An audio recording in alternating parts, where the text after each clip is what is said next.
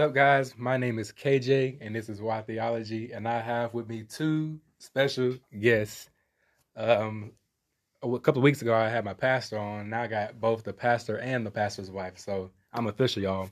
Can you guys introduce yourselves? Yeah, I'm um, Alina Thomas. I was born and raised in Memphis, and uh, currently reside here in Pine Bluff, Arkansas. Hey, I'm Creston Thomas, and I'm here in Pine Bluff, born and raised in Pine Bluff. Uh, pastor here at Christ Redeemer Church in Pine Bluff, Arkansas. All right. And now today, today, today, we got a very special topic. You know, me, me and my wife did an episode about marriage, and I noticed that people kind of interested in marriage, and so I want to dive just a little bit deeper into marriage, and we're going to talk about that today. And so today's title of this podcast episode is "Marriage is Miserable." Stay tuned.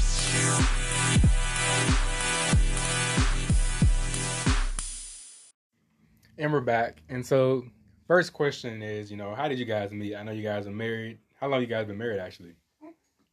Well, we have been married for eight years, but have known each other for 12. All right. How did you guys meet? Was it in school? Like, was it in the hood in Memphis, or like what? you, you, want me to get an honest version, or whoever the, the truth version? I want the, the real version. I was a freshman in college, and um, Creston was about a fifth year senior. And yeah, you got to um, put all my um, business out there.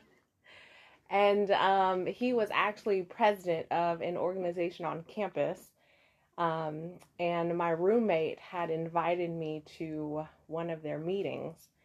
And so, of course, being a freshman and wanting to get to know people and being on campus and all that, um, I was reluctant and I said yes. And that was where the ball started rolling. Um, truth be told, I went in definitely not looking for a husband. um, but um, Creston had pursued me through my roommate. Uh oh. yeah. And from there, the spark started. And I- am gonna let you go ahead and tell your version, okay? and so, um, throughout knowing Creston, um, I realized that he was looking for a church home in Memphis.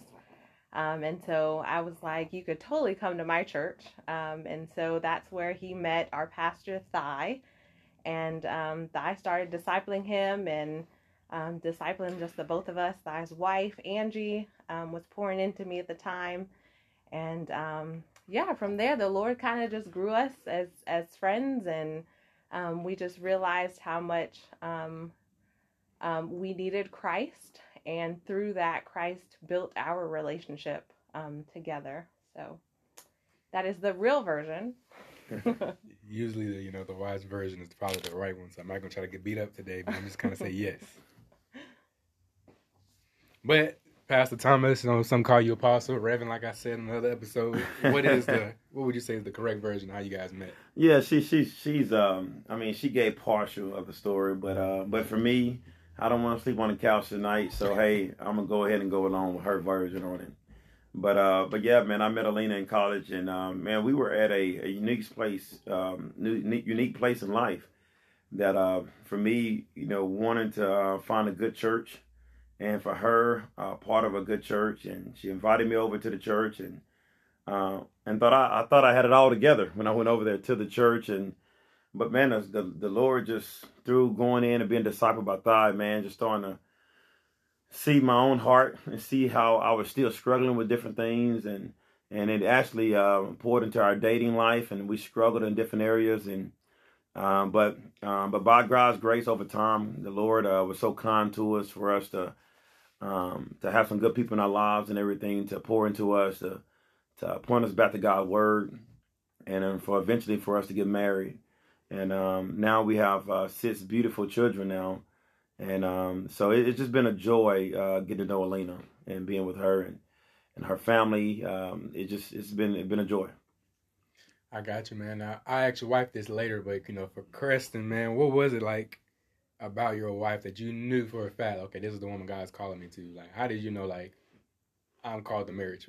If I'm making sense. Yeah, yeah. Um, I mean, still, when, when I married Alina, uh, which uh, Alina was, you know, beautiful, smart, caring, I mean, all those things were there, and um, and not and, and and of course we throw those scriptures in there.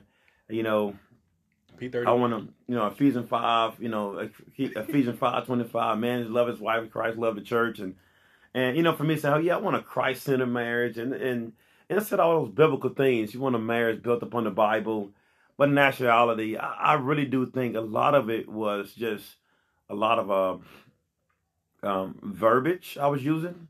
Um, I mean, of course, everybody want a, a marriage that resembles Christ, but for me, mostly it was a lot of verbiage. I, I think Alina, most of the marriage, she was beautiful, and um, I couldn't admit that at the time. You know, I couldn't admit that. You know, that was one of the main reasons why I married her because she's beautiful. Um, but over time, man, um, the Lord um, drew drew me um, in, in the sense of to not only I mean to Himself, but also to more of His attributes, and mm-hmm. and I started to see things differently as we um, um, as we grew in our marriage. Uh, it wasn't all about just the beauty uh, on the outside, but um, it was more to that, you know. And I didn't catch on to that right quite you know early it took a little bit longer to catch on to that. But I never would admit it that at the time that beauty played this major role into my marriage or my interest into Alina. Hmm. So would you say like um like you said through your understanding of more about God's attributes it kind of reflected like your it, it kind of better reflected your like what marriage is designed to be in a sense. Yeah, um yeah, you know when growing up in a in a home and my mom and dad been married um, um, for um, over forty some years, and and just seeing um, their relationship and um, how my dad you know led the home and and how my my mom and just her tender heart within our family. Um, all those things was just great, you know, and, and seeing so many things from my parents. But um, I, I, think one of the things, and I think at the time he goes in, I mean, over time, at my dad, um, I mean, he did the say the best he was at, you know, the best he could in the sense of with the theology that he had, to how he cared for my mom. But uh, but the Lord uh, was able for, for me to be able to see the um, um, the more the purpose of marriage, and I think that's what Paul gets at in Ephesians five. I think in Ephesians five, um, around by verse thirty two or uh, thirty three, Paul um, actually gets in there and talks about this whole mystery uh, of marriage um, in um, Ephesians 5 32, 33. Um, he said uh, this mystery is profound, and I'm saying it refers to Christ and the church. But if you go a little bit farther up, um, Paul starts off with, Husband, love your wife as Christ loved the church and gave himself up for her, that he might sanctify her, having cleansed her by the washing of the water with the word, so that he might present the church to himself in splendor, without spot or wink, wrinkle, or, or any such thing, that she might be holy and without blemish. In the same way, husbands should love their wives as, the, as their own bodies. He who loves his wife loves himself. For no one ever hated his own flesh, but nourish, nourishes and cherishes it, just as Christ does the church, because we are members of his body. Therefore, a man shall leave his father and mother, hold fast to his wife, and the two shall become one flesh. Hmm. This mystery is profound, and I am saying that it refers to Christ and the church. So, all the way back into Genesis 1 and Genesis 2, the entire purpose of marriage, of a um, of a man shall leave his father and mother and hold fast his wife. The whole mystery of that was already teaching us of Christ in the church. And for me, uh, when I got exposed to that and seeing that, I think that brought a radiant light, you know, before my eyes on how to understand marriage. And so, um, so it took a little time, but over time, I started seeing marriage as everything marriage does. It focuses and points to something about Christ. Hmm. Now, what would you say um, for somebody out there that that is aspiring for marriage? I guess we should like let's back up a little bit because I, I, feel like you know a lot of times, especially like you know in Christian like you know community we are in now, we have you know singleness and marriage, but like marriage is preached so much that like we forget about the beauty and singleness. So like, what would you say about that too? Of course, my my main question is like for somebody that's aspiring for marriage, what it you know what would you give them from encouragement like what is a biblical marriage, but like also like we look at singleness as an equal footing as marriage as well. Am I making sense? Yeah, um, I, I think um, as we, I think we we we, we pursue marriage in a way of it's like it's distinct, it's distinct or it's unique and it's different from everything else in Christianity.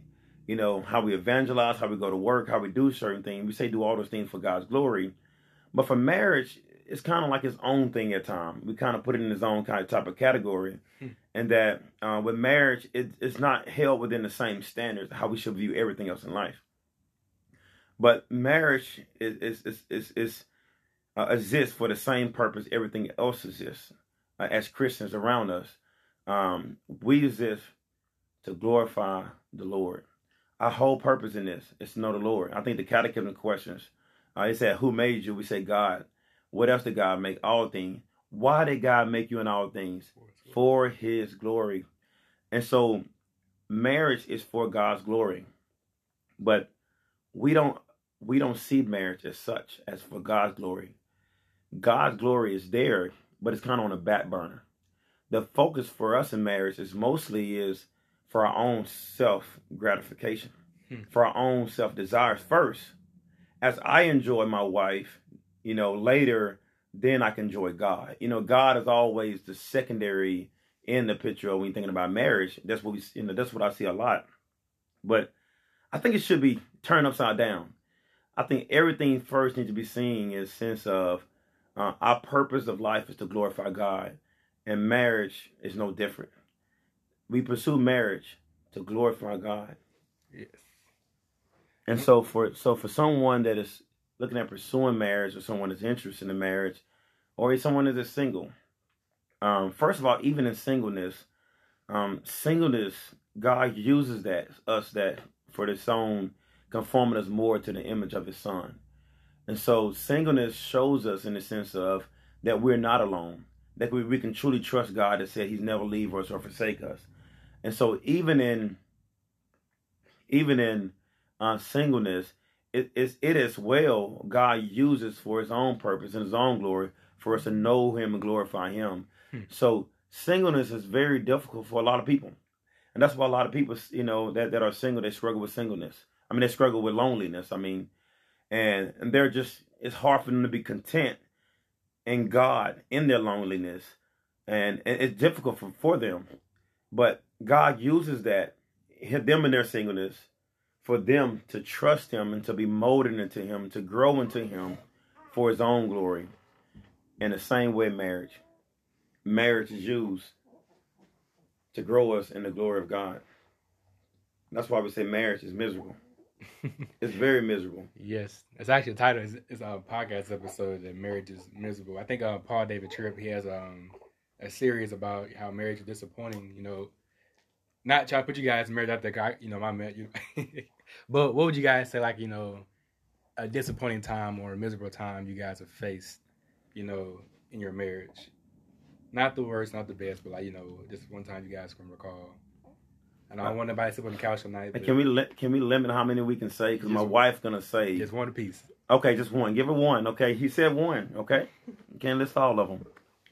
Um, I think for me, a disappointing time in my marriage would be every day because I'm always finding myself putting myself above God hmm. and always wanting my needs met. Um, and Creston lovingly always points me to Christ, and I'm so, so thankful for him. And just, you know, above my flaws, he sees like how he can serve me and not doing it grudgingly or hmm. you know to stop me from nagging but really like truly his love for the lord is you know what shapes and fashions his you know his his duties as a husband to me so yeah, uh, I, for myself, it's very similar. Um, I think one disappointing area was uh, just for me to see, um, for myself, you know, working full time in, in corporate America, but also, um, you know, pastoring the church, and for me, um, you know, wanting to still say study theology and all these other things, Um, but what was, you know, one of the things for me was that my wife and family, you know, they they are they are part of this as well. And for me, is that I want to pursue all these things, and I'm not giving my wife and my children the quality time because um, I want to fulfill a lot of my own selfish things on the side here. And so, uh, what has marriage has shown me is that I just can't get my way all the mm-hmm. time. And one of the things about it was that I want my way. You know, I want my way so many. I mean, almost every time. You know, I want my way. Um, because, um, because of that that same root of selfishness that is so rooted. That sin is just so rooted in there, and so it's disappointing when, when I can't just get my way when I want to get my way, and so um, uh, that just showed more and more of that um, what does it mean to die to self and follow Christ? And so when I can't get my way, you know, you know, that's a fight there. That's a fight because I want things this way, but God uses that, you know, to show me in my own heart where I'm uh, where I'm at, you know, in life and things of that nature. And so, yeah, so it, it is difficult in those times when, especially, you know, you want to go to every college football game, you want to, you know, watch football on Saturdays quite a bit and a lot of times I just can't get my way in those moments. And that's what marriage does. You know, you have to do a lot of sacrifice. Yeah, I remember. I think it was like actually last Wednesday or the Wednesday before that. You know, you were teaching on you know Genesis, and we saw like you know how God created both Adam and Eve, and we had this picture of marriage. And you say like a lot of times that like we say we want to follow Jesus, and like we get married, and God puts that spouse or that husband and wife in our lives, and He says, okay, you want to follow me, then like here you go. Here's a here's a, a wife that's unsubmissive, or here's a husband that doesn't love you like Christ loved the church, or here's a wife that doesn't do dishes how you do it. Work it out. And like through that, like we, we would think on the outside looking in, okay, their marriage is terrible. But like in reality, it is exactly what God used to shape mm-hmm. us and conform us. Yeah, that that is absolutely true. Growing up, um, my mom always taught me that your home should be a safe haven for your husband because your husband has worked you know, long hours and he doesn't want to come home to like a dirty house or um, so she's always instilled in me to always serve my husband. But um, now being a Christian, I'm able to see that her teachings were right, but more so in a I'm able to see it in more of a a Christ-like manner or Christian way. Um, and so I do all of those things um, for the glory of God. I I am able to serve my husband and to serve my children um, because I know that you know what Christ has done in my life. You know, as an outworking, um, I guess, as an outworking showing um, of His love for me, I'm able to care um, for my family in those aspects. So. Hmm. What about you, man? Apostle Thomas? Yeah, um, going back to what you mentioned earlier about what was said over there when it was in Genesis 2, is that, um, like I said, a lot of people pursue marriage like, man, I can't, I'm in love. I can't, I'm happy. You know, I want to be happy. You know, I want to enjoy these certain things. But um, it, it's, a, it's a complete opposite. Hmm. You know, marriage use, is used to conform us more to Christ. And so marriage shows us a sense of um, the deep rooted issues that still haven't been resolved. Um, the deep rooted issues of sin that we're still lingering on or, or holding on to um, with a spouse that is, that is there and able to call you out on these certain things uh, of not being patient, not being kind. Um, you have to face the reality of your own heart at that moment. And you're able to see that, you know, how, say, how big of a jerk you are, or mm-hmm. in a sense, of, or how far you are off. Um, and and because you, you, think you're not that bad, you think hey, I'm a really nice person in this marriage, and everything is going well. But when a spouse come in, um, they able to see a lot that the outside outside is not able to see, and the Lord uses that to for us to see our own hearts, and that's why marriage is just so it's so miserable because a spouse say those things that we just don't want to hear, but we need those things.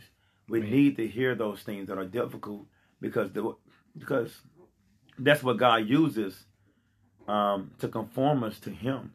if this is the whole goal in this thing for us to to be more like Jesus, um, the person that God uses is actually a spouse.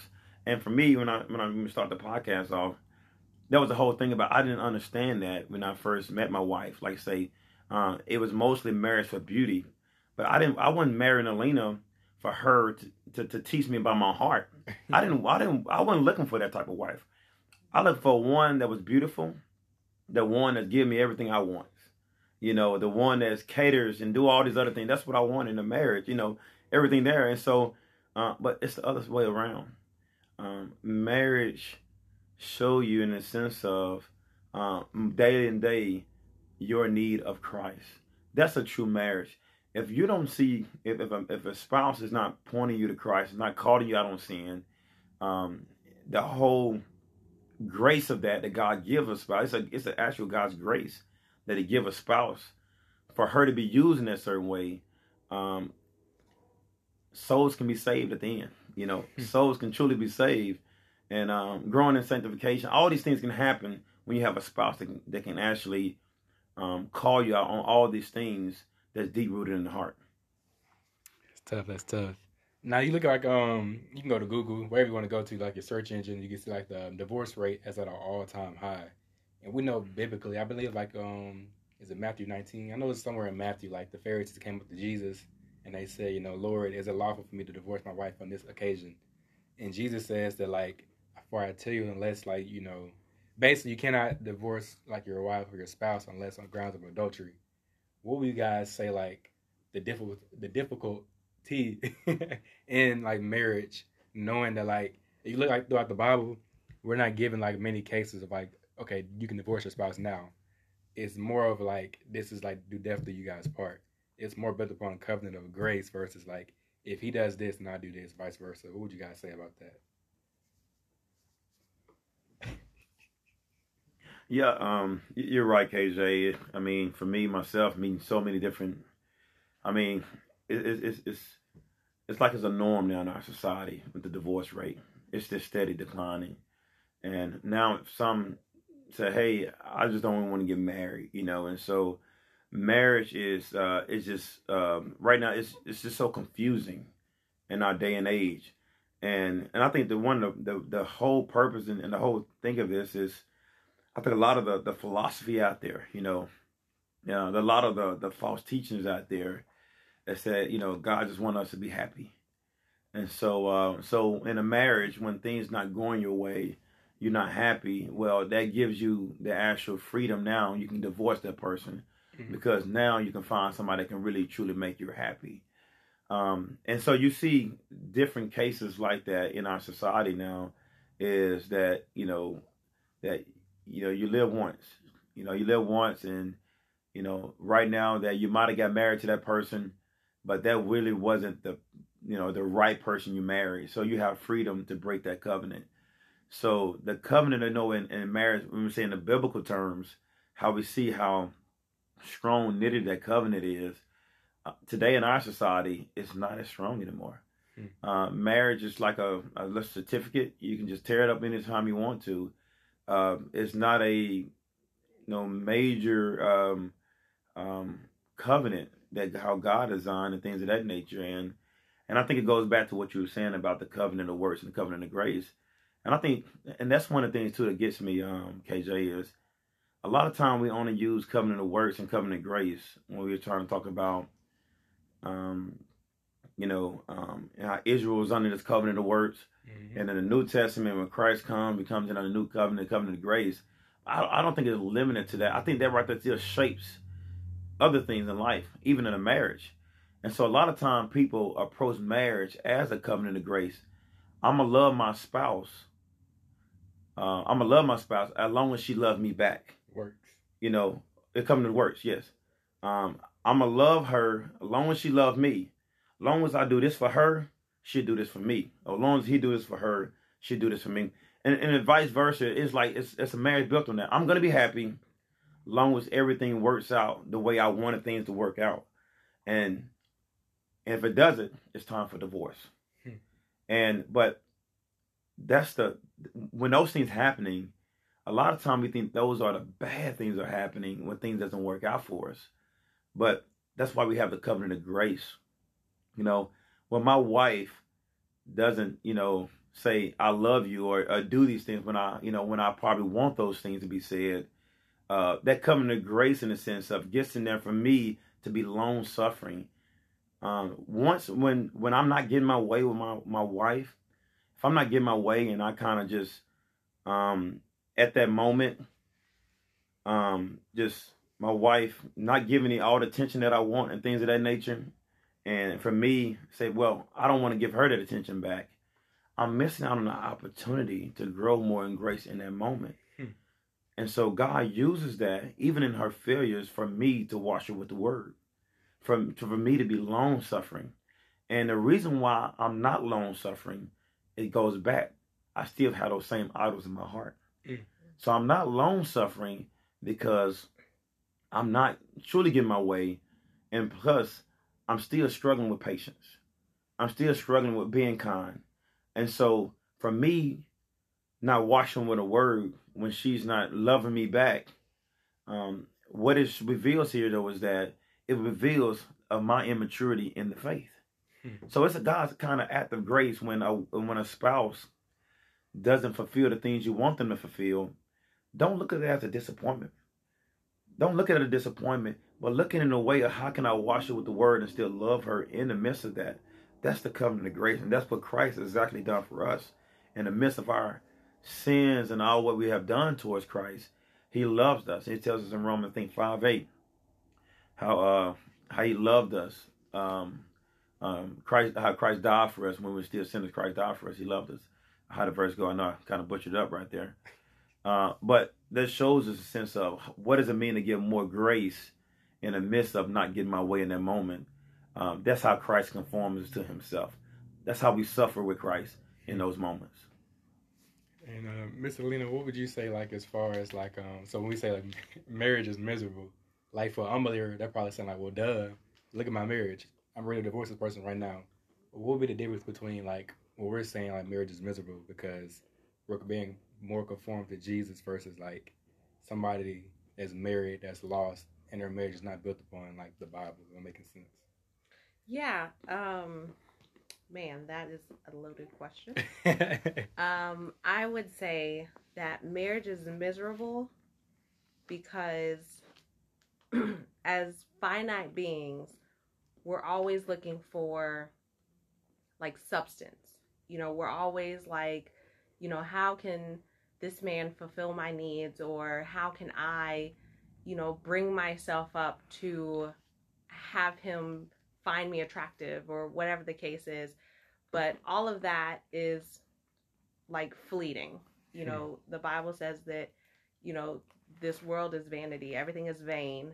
Um, but when you have a marriage that is found founded upon Christ and like that is the rock that holds your marriage together, you know, we see all throughout scripture how Christ is constant. Like he's he's never changing. He's all knowing. You know, we can look upon those attributes of God and know that you know, on a Monday I can be frustrated at my husband, but I see grace through all of that because Christ is the one that has sought me out and has loved me and you know has fulfilled all of the needs that my husband can't fulfill.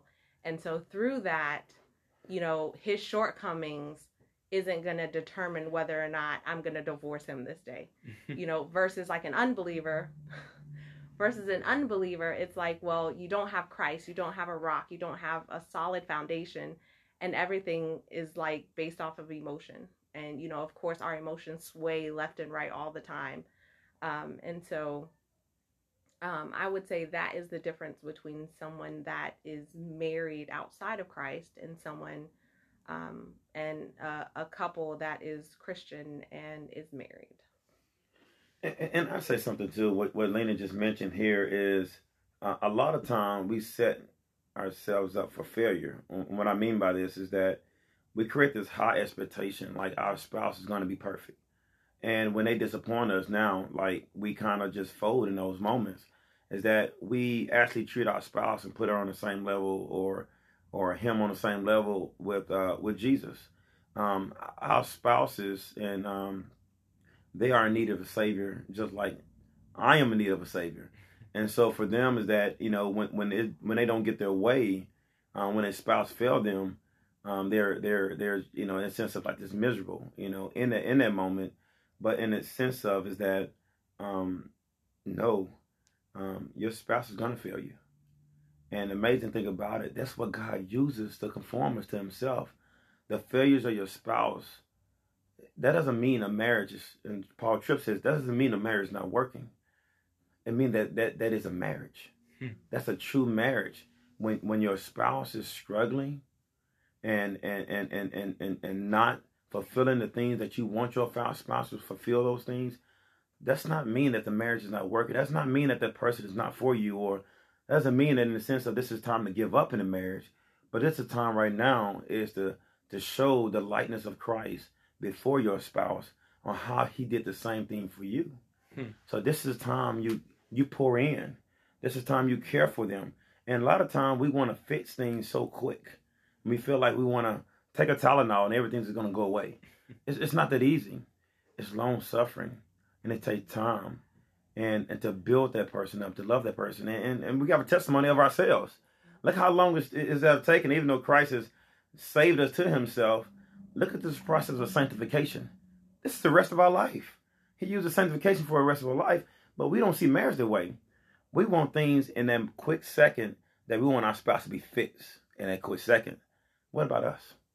It's a long journey God uses to grow us into sanctification, to conform us more to, to Christ.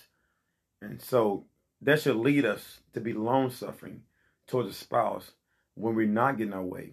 And it actually is a gift of God to show us where we're truly at in our marriage is that I'm not willing to go this far with my spouse. I'm willing to give up.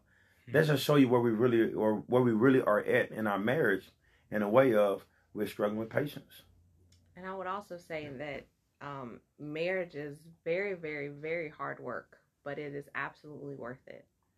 You know, just through my sanctification, I can see like the glory being to God, how like in the midst of my sin, my husband still loves all my flaws, you know, just as, you know, Christ loved me um, to be able to like send his son to die on the cross for my sins.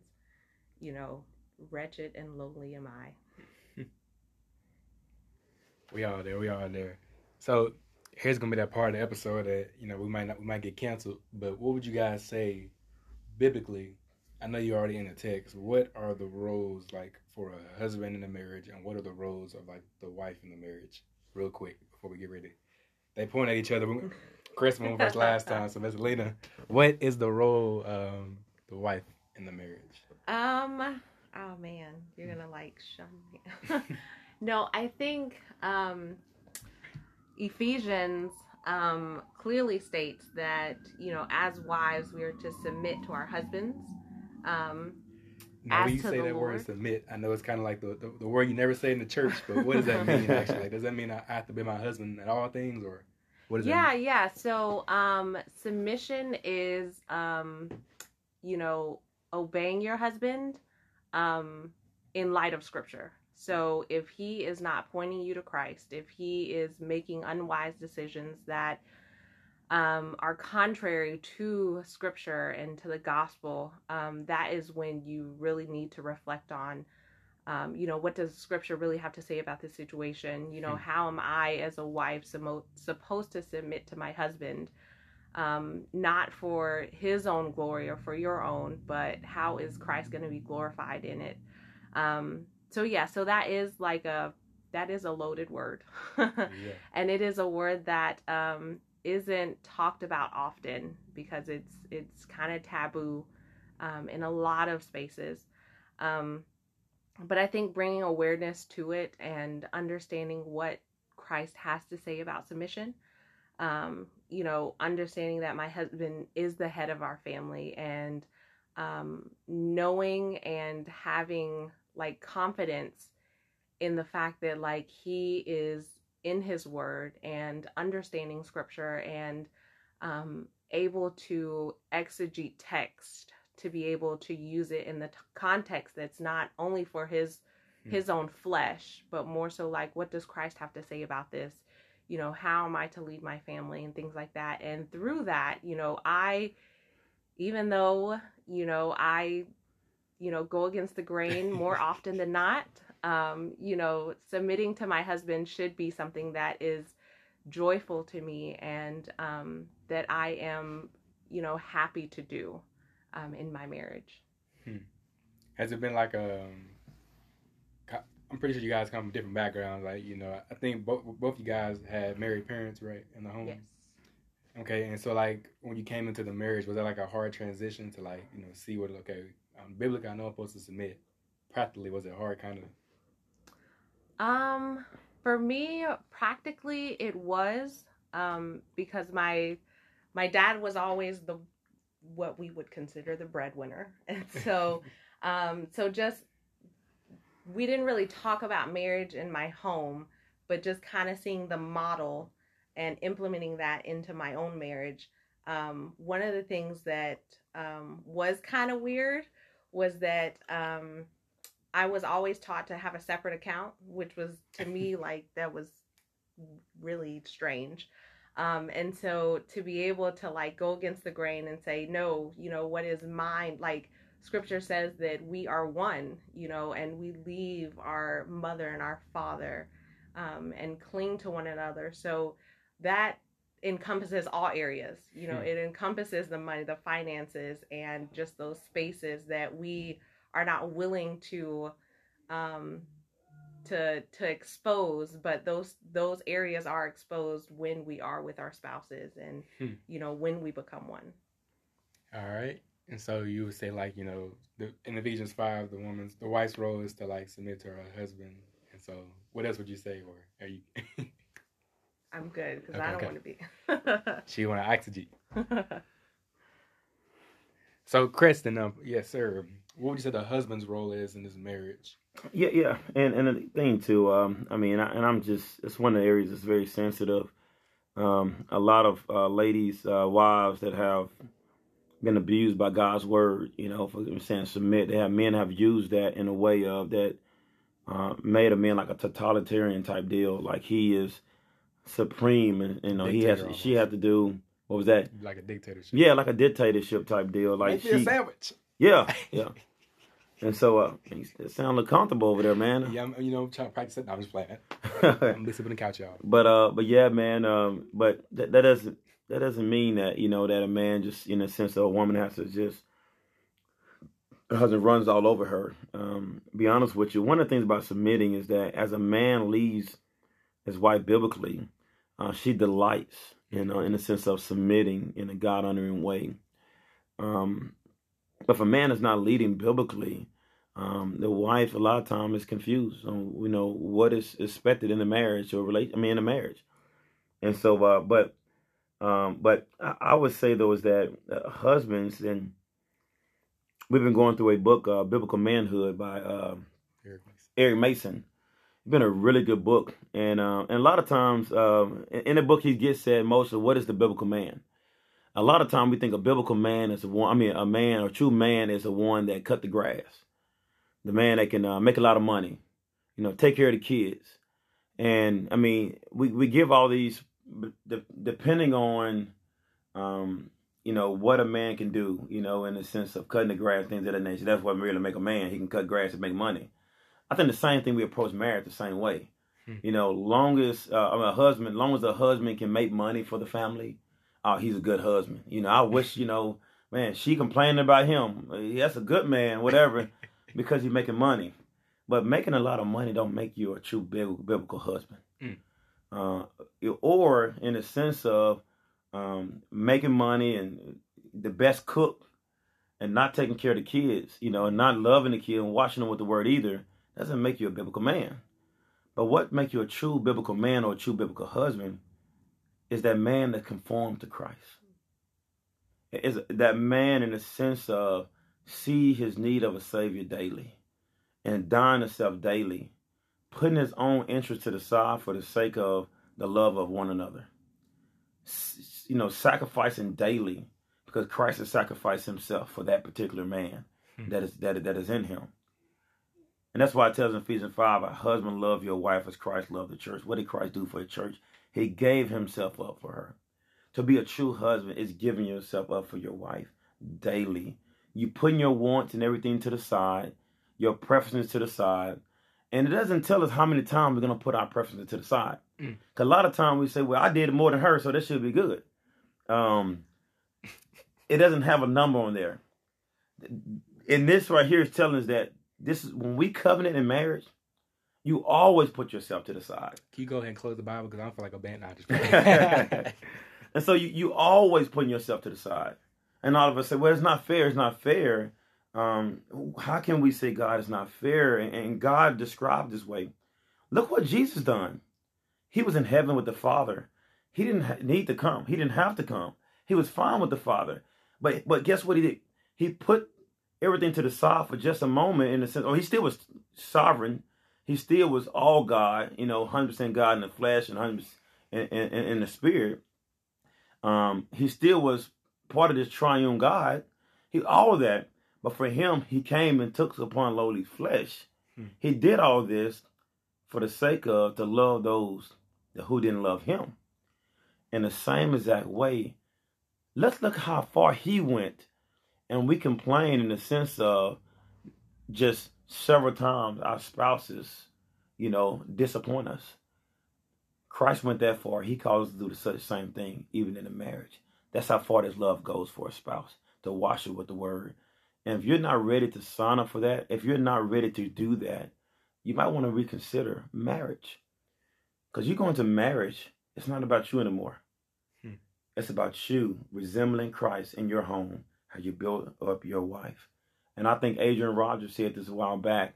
He said, different doesn't mean deficient by being a man, and this is my say role in the house to lead our family and to watch my wife with the word and do these things, that don't make me better than her. You know, different do not mean deficient. She is just as equal with me in so many different things. She has the Lord has given her as a wife areas of her areas of uh, of a wife to to serve her husband, do things for her husband um, that that um, that's not given to a man, and a man is given this. And so I think what happened is that when we take these roles and switch them up, we kind of look at God and saying, "Well, God, you don't know what you're doing." and but but we should embrace both roles. God give a wife this and give a man this, and different don't mean deficient. As my wife, we have six amazing children, and as my wife serve and homeschool the kids, by her doing that, that's not a in a sense of you know a bad opportunity, you know, or or, or something that's that's terrible. And uh, God uses that to mold her into the image of His Son. So that's not bad. And the same thing for me, leading is not bad. All of it is good and represents Yeah. God's glory. So as we get ready to draw to a close, if you guys are, you know, more interested about marriage, you guys know our confession also has a chapter specifically on marriage. So you guys can go check that out. 1689 London's Baptist Confession of Faith and check out the chapter on marriage. But final closing question. I always gotta do this. What is the gospel? You know, maybe somebody's out there is lost. All this stuff right here is kind of new to them. They've never heard none of this stuff we're talking about. And we're saying that the marriage should be built upon Christ. You know, who is Christ? What is the gospel? How does marriage, you know, reflect that? Somebody. then we'll talk, y'all. All right, I guess I jump in there. Um, my wife is nudging me on the leg. Yeah, I can tag team. I can tag team. And so, um, what, can we tag team? Okay. She said yes. Okay, here we okay. Yeah, she said yes. Okay. Um, we know in creation, um, God created all things, and we know the heavens above. So Psalm nineteen one. The heavens declare the glory of God, and the skies above proclaim his handiwork. Everything is shouting out. There is a God. Uh, there is a Creator, and we find that Creator in the Scriptures Hmm. as being the Triune God. He's holy. Uh, I think it's Revelation four four eleven. Worthy are you, our Lord and God, to receive all the glory and all the power and all the honor, for you created all things, and by your will they existed and were created. Exactly. So God is worthy of all the honor and the power and the glory. He created all things. He deserved it. But what happened in the garden is that we see that God deserved our honor, power, and glory. We see Adam and Eve, they want to steal that glory. Hmm. They want to be as God, and they want the glory to be on themselves. And not only Adam and Eve, we as well, as we want to rule over God, we want things our way, and we want to pursue things that's not of God. And so every time we sin against God, for us saying is that our interests and our desires is more important than God's holiness. Hmm. And so um, we all have done that. And that's why it tells in Romans um, uh, Romans 3, thing 10, it tells us that no one is righteous, no, not one.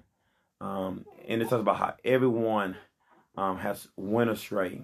Everyone has sinned against God.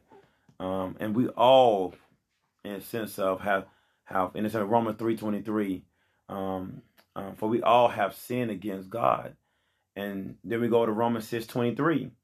And so since we all have sinned, let's say sin, we deserve death. We deserve God eternal wrath, eternal punishment. But God was so kind. Before the foundation of the world, God already laid out a plan within the Father, Son, and the Spirit that the Son was going to come and going to be the Redeemer for people that didn't want to honor God, that didn't want to give God the glory, want to steal his glory. He sent his only son, Jesus. And by sending his only son, his son came and took back the glory that belonged to the Father, Son, and the Trinity. I mean, in the Spirit. And the Son lived a perfect life. And by living that perfect life, the Father uh, had to punish his Son on the cross. So the sins of the people was placed on the Son. And by the sin of the people placed on the Son, that the Son was actually the Son was punished, punished, and for the people that, um, for the for the people that are sin against God, they didn't get death. That believed in Him, they get life. Hmm. God gives His eternal, He gives them eternal life because He places His righteousness on them. So when Jesus died, Jesus lived a perfect righteous life. He doesn't deserve death. But what he do? He gives his perfect life to these sinners. But the sinner's life is given to Christ. And that's why the Father had to punish his only son because now he became sin for the sake of the people that he was going to save. And when the son does this, the son is punished for these people, and these people get eternal life because now they believe in the righteousness of the son. Hmm. So when they die before God, they stand before God. They say, Father, don't, don't Father in heaven, don't look at my life. Look at Jesus' life. My life and everything's I deserve hell, but I look look to Jesus' life. His life gives me heaven and give me eternal life forevermore. And so that's why we see here in biblical Christianity as the gospel is that we get life because of what Christ has done for us, for those who believe in him. Yes, yes, yes. And all this is what he just preached is the good news of Jesus Christ. And all this is reflected in marriage. Knowing what he just said should reflect how your marriage is. And not only that, your marriage should be built upon this. And so today we talked about marriage is miserable. And I just want to thank the Thomas household. They definitely be featured on more episodes. You guys will have to pay us though. You know, we can't ain't, ain't it the free right here nowadays. But like always, my cash app name is PAY one five one